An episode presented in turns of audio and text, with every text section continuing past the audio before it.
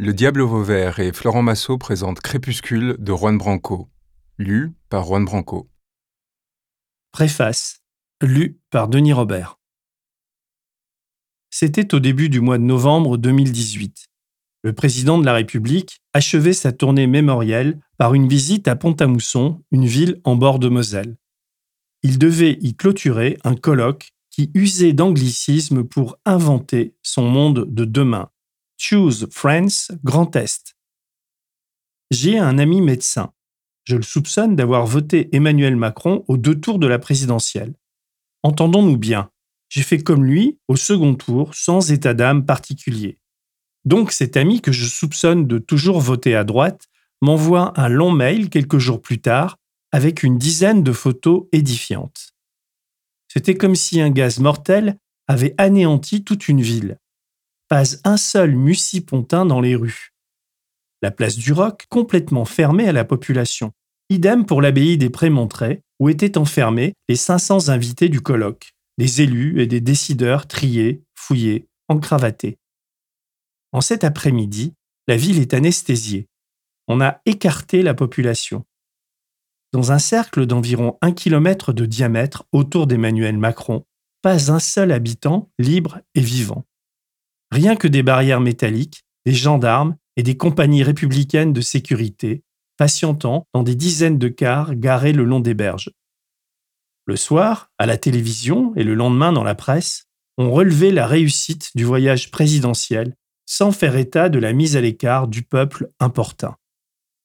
Je n'ai jamais vu ça, c'est complètement dingue, commentera mon ami à propos de la peur visible de voir le président confronté à des opposants.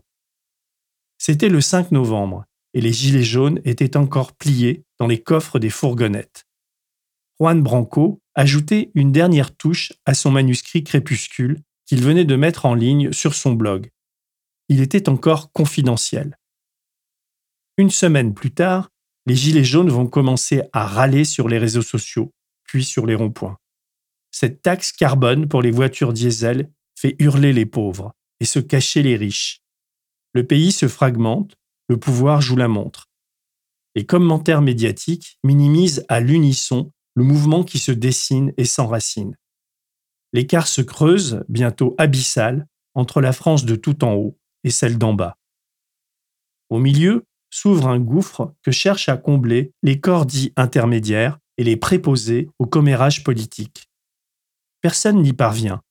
Les corps intermédiaires ont été pulvérisés par Emmanuel Macron et sa République en marche.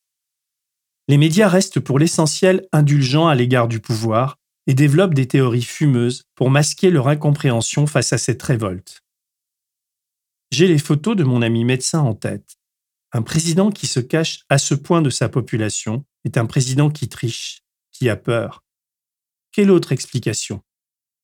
Juan, qui n'est alors qu'une relation sur Facebook, poste un message en m'invitant à lire son texte que je ne fais pas tout de suite, rebuté par le propos apocalyptique. Le pays entre en des convulsions diverses où la haine et la violence ont pris pied. Cette enquête sur les ressorts intimes du pouvoir macroniste, écrite en octobre 2018, vient donner raison à ces haines et violences que l'on s'est tant plus à déconsidérer. On en voit tellement passer sur le net. Pourtant, malgré le style abscon, la longueur des phrases et l'âpreté d'une lecture sur écran, quelque chose m'accroche dans le ton, ce Juan Branco semble connaître son sujet et tenir la distance. J'enregistre le document. Je suis entouré d'amis, journalistes, voisins, parents, qui, pour la plupart, minimisent le mouvement des Gilets jaunes.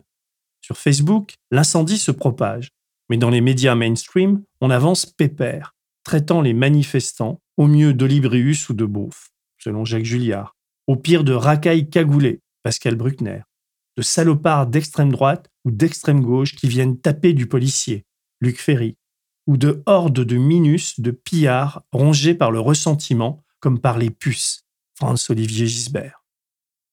Chaque samedi, tandis que le président se terre, les Gilets jaunes occupent pourtant de plus en plus d'espace.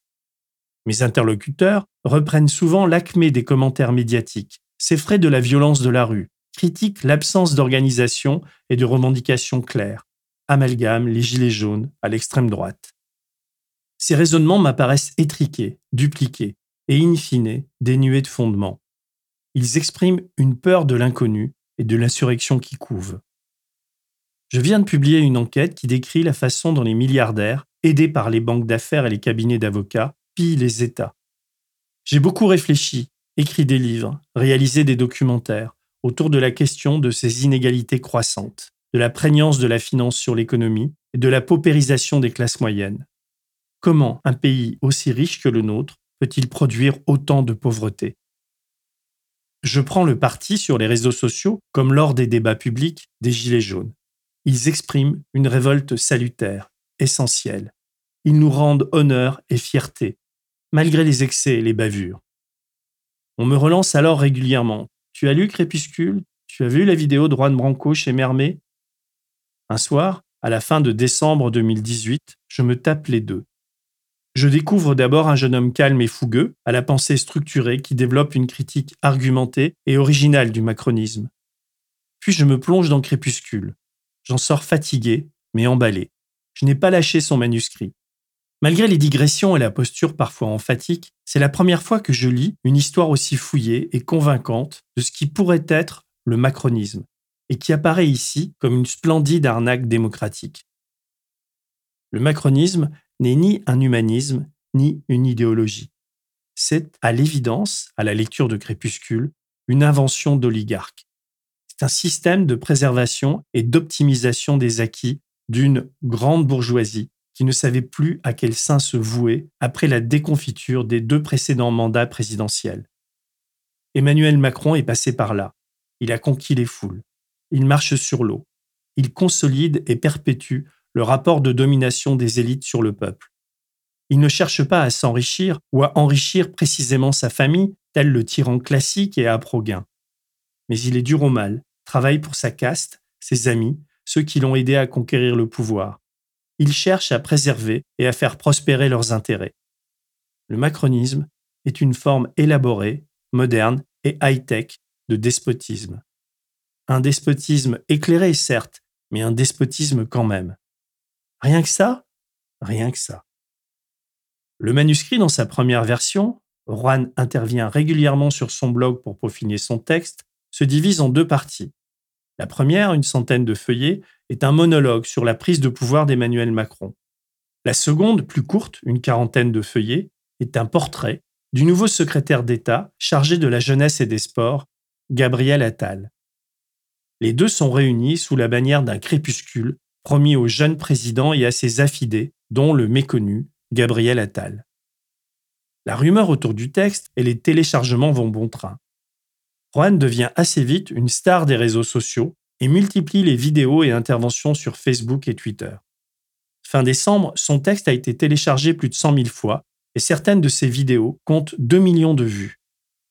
Nous entretenons une courte relation épistolaire. J'invite Juan à reprendre son texte, à le densifier, à le fluidifier, en pensant à son lecteur. Je le pousse à faire un travail journalistique et pédagogique et lui propose de chercher un éditeur. Je le fais sans calcul, par passion pour cette histoire et ce manuscrit en devenir. Je n'avais encore jamais lu ni compris à ce point les raisons profondes du macronisme. J'avais bien compris que les médias faisaient la promotion d'Emmanuel Macron. J'avais lu ça et là qu'il copinait avec Xavier Niel je m'étais étonné de voir la reine des paparazzi Mimi Marchand s'occuper en exclusivité de l'image du président. J'avais relevé que Brigitte Macron ne portait que des fringues appartenant à des entreprises de Bernard Arnault. Mais je n'avais jamais fait le lien entre ces événements et d'autres comptés par Juan Branco. Je baignais dans un bain d'eau tiède, à peine énervé de lire et d'entendre, à longueur d'éditoriaux ou d'apparitions télévisées, des commentaires laudatifs sur la jeunesse et l'intelligence d'Emmanuel Macron. Quelle chance nous avions. J'avais fermé les écoutilles, je somnolais. J'étais comme ces grenouilles qui ne se rendent jamais compte qu'elles vont finir ébouillantées. Les pauvres. Les gilets jaunes nous ont réveillés. Juan, par son parcours et sa position dans l'appareil d'État, par son âge et ses relations avec les leaders de cette République en marche, participe à ce réveil de nos consciences endolories. Il nous permet de mieux appréhender la chose macronienne et de cerner l'horreur naissante. Horreur Tu veux dire aurore Non, je veux dire horreur. Tu déconnes Non, rien de ce qui est proposé n'est défendable. Ce qui est horrible, c'est autant le programme économique et fiscal que la manière avec laquelle on nous l'enrobe et la lutte des classes qui profile. Juan Branco est un pirate et un insider. Il raconte de l'intérieur l'avènement d'Emmanuel Macron et des trentenaires qui l'entourent et l'encouragent. Tous ont le même profil, dents longues, ambition dévorante, pensée aseptisée et dénuée d'affect pour tout ce qui concerne le peuple. L'idée même du peuple, le mot est banni de leur vocabulaire. Ils ne sont pas corrompus, ils sont la corruption, écrit Juan avec affectation et un certain réalisme. Allez voir travailler et communiquer, on peut lui donner raison. Juan a 29 ans. Il a été le premier conseiller d'Aurélie Filippetti avant qu'elle ne devienne ministre et le vire. Il a côtoyé à ce titre les patrons de chaînes de télé et de journaux. Il a été dragué par les adeptes de la République en marche et par Xavier Niel. Il est normalien, a fréquenté l'école alsacienne à Paris où il a partagé sa scolarité avec Gabriel Attal, qu'il a connu sarkozyste, socialiste et maintenant macronien pur sucre. Cet Attal est une sorte de quintessence de la philosophie présidentielle. La description qu'il en fait est glaçante et sert de détonateur au livre. Ce jeune homme bien mis, ministre à 29 ans, symbolise à la perfection le triomphe du vide politique et du progressisme libéral. Cette modernité constamment mise en avant évacue toute idée d'intérêt général et déifie l'absence de scrupules. Seul compte la marche en avant vers nulle part, la victoire individuelle, la Rolex à 30 ans et le nouveau smartphone. On est ici dans la saga d'un gouvernement qui court pour ne pas tomber, qui cache des accords passés. À lire Branco, on déchiffre et on réalise la trahison. On la voit. C'est de cela qu'il s'agit. D'une perfidie, d'une tromperie sur la qualité de l'offre politique. Le président qui veut légiférer sur les fake news est lui-même le produit d'une immense fake news, celle d'un jeune provincial supérieurement intelligent qui œuvrerait pour le bien de tous et se serait levé un matin en rêvant à son destin présidentiel. À lire Branco, l'histoire devient plus grise, intéressante, secrète, chaotique, compromettante et crépusculaire. Emmanuel Macron transparaît dans ce récit comme le produit d'une manipulation de l'opinion. Grâce au raisonnement mis en place, aux faits énoncés et sourcés, Emmanuel Macron, aussi brillant soit-il, est dévoilé comme le candidat d'un système oligarchique à bout de souffle qui avait intérêt à se trouver une vitrine et un storytelling sous peine de disparaître. Comme manifestation incontestable de cette scénarisation de la vie politique, prenons l'exemple du 10 décembre 2018. Ce soir-là, en pleine crise des Gilets jaunes, Emmanuel Macron, dans une allocution télévisée millimétrée, annonçait que tous les employeurs qui le pouvaient devraient verser une prime de fin d'année à leurs salariés. Cette prime ne serait pas soumise à l'impôt. Le président, acculé par la colère des Gilets jaunes, lançait un appel aux entrepreneurs. Help me. Le 11 au matin, dans un improbable mimétisme, les PDG d'Altis, de Free, de LVMH, d'Orange et quelques autres annoncèrent qu'ils allaient tous lâcher autour de 1000 euros pour chacun de leurs employés en vertu d'un nécessaire effort de solidarité nationale. Patrick Drahi, Xavier Niel, Bernard Arnault, Stéphane Richard, pour ne citer que quatre des principaux supporters d'Emmanuel Macron, répondaient présents.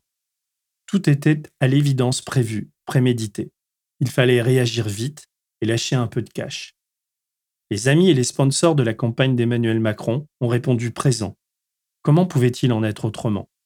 En cette fin d'année 2018, les actionnaires du CAC 40 se distribuaient 47 milliards de dividendes. La fortune de Bernard Arnault doublait. Emmanuel Macron s'arc-boutait sur le maintien de l'ISF. Il l'avait promis à ceux qui avaient financé sa campagne, à toutes ces familles qui, à coup de chèques de 7500 euros, avaient exigé plus de justice fiscale pour elles. En cette fin d'année, curieux paradoxe, le nombre d'individus vivant sous le seuil de pauvreté dépassait en France les 9 millions. Et les amis du président, sous la pression des Gilets jaunes, lâchaient le robol. De même, l'État, inquiet de voir chaque samedi le peuple des ronds-points s'approcher des centres-villes, réglait ses primes à la police en leur offrant des flashballs flambant neufs et très performants. Plus tard, ils feront voter une loi anti-casseurs et assumeront, sans faillir, leur dérive autoritaire. Je profite de la fin d'année et du début du mois de janvier pour faire la tournée des popotes en invitant plusieurs de mes amis éditeurs à lire le texte de Juan. Je suis d'un naturel confiant. Juan multiplie les followers et les libraires s'emballent pour la version numérique et si littéraire de Crépuscule. Je préviens mes amis éditeurs que le texte sera complété et amélioré. J'explique qu'on est dans la tradition très française des pamphlets, que celui-ci est une œuvre salutaire. Depuis le livre de Christian Ecker, où l'ancien ministre du Budget racontait comment Emmanuel Macron, alors ministre de l'économie, avait abusé de son passage à Bercy pour bâtir sa campagne des présidentielles, personne ne s'était attelé à dire avec autant de précision d'où venait le président, ni comment il avait construit son succès. Je vais essuyer cinq refus. La plupart du temps, la première lecture, celle de l'éditeur, est positive. C'est ensuite, quand on monte dans l'organigramme de la maison d'édition, que les choses se gâtent. Malgré les dizaines de milliers de téléchargements sur Internet, malgré la crise des Gilets jaunes et le lien évident entre celle-ci et le livre de Rouen, aucun éditeur important ne veut prendre le risque de le publier. La question est, à l'évidence, moins judiciaire que politique. Même si, curieuse conjonction des temps, le 9 janvier 2019, Aurore Berger, la porte-parole de La République en marche, annonçait avoir porté plainte contre Rouen et le chroniqueur Thomas Guénolé pour incitation à la haine et à la violence. Il y a pire que celui qui menace, que celui qui tabasse, que celui qui intimide. Il y a ceux qui arment les esprits pour légitimer ces violences dans notre pays, indiquait la députée des Yvelines à Paris Match. Le refus du manuscrit et les attaques contre Rouen me dépriment, au point qu'avec un ami, j'envisage de participer à son édition à titre personnel. J'en étais là quand deux éditeurs plus indépendants et enthousiastes que les autres ont pris contact. Ce que vous avez entre les mains, cette chronique d'un effondrement qui peut advenir, est le fruit d'une courte maturation. Sa lecture permet de mieux comprendre comment et pourquoi ce président a si peur du peuple et compte tellement sur la police pour sauver sa réputation et celle de ses amis.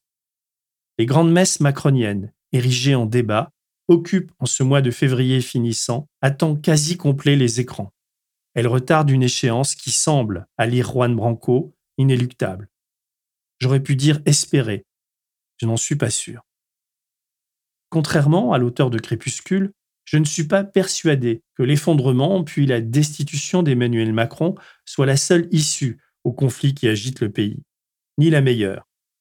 Jamais des politiques fiscales et économiques n'ont été autant construites, vendues et inventées pour bénéficier aux classes supérieures déjà si riches et dominantes. L'absence de contre-pouvoir médiatique et d'offres politiques crédibles à opposer est désespérante nous nous sommes laissés endormir et mais nous avons été des électeurs consentants. Et ce qui se profile n'est pas la fin d'un monde, juste son déclin, sa nuit, son tumulte, son désordre, sa confusion. Pourquoi croire au pire? Espérons l'aube, le calme, le silence et la justice. Espérons des hommes debout, déterminés et lucides. Contrairement à la vision sombre et sans alternative d'une révolution forcément sanglante induite par Juan, il reste un peu de temps et des espoirs. Il reste aussi des journalistes dans les médias mainstream, comme dans la presse alternative et indépendante, pour poursuivre le travail d'enquête autour du macronisme et inverser la tendance lourde qui voudrait enterrer les gilets jaunes sous les gravats du ressentiment des managers en place. Ce livre est différent de ce qui s'édite et se lit usuellement sur Emmanuel Macron, ceux qui l'ont amené à l'Élysée, et ceux qui vivent grassement au crochet de cette République en marche vers leur néant. Son auteur assume pleinement et courageusement une forme de trahison. Juan vit à Saint-Germain-des-Prés. C'est un jeune bourgeois qui rompt avec sa classe, ses maîtres, certains de ses amis, ses collègues de Normal Sup et de Sciences Po. Il vit depuis près d'un an grâce au RSA. Gageons que cela lui sera reproché. Il a aussi rompu avec sa vie d'avant et ses salaires de banquier pour entreprendre ce travail pour lui-même, sur lui-même et pour nous. Il n'a rien prémédité. Il s'est levé un matin et s'est mis à écrire, à prendre ce risque parce que le reste, tout le reste, lui paraissait insupportable. Crépuscule nous éclaire, c'est son paradoxe, sur la face obscure de ce pouvoir déliquescent. C'est d'abord un exercice de lucidité.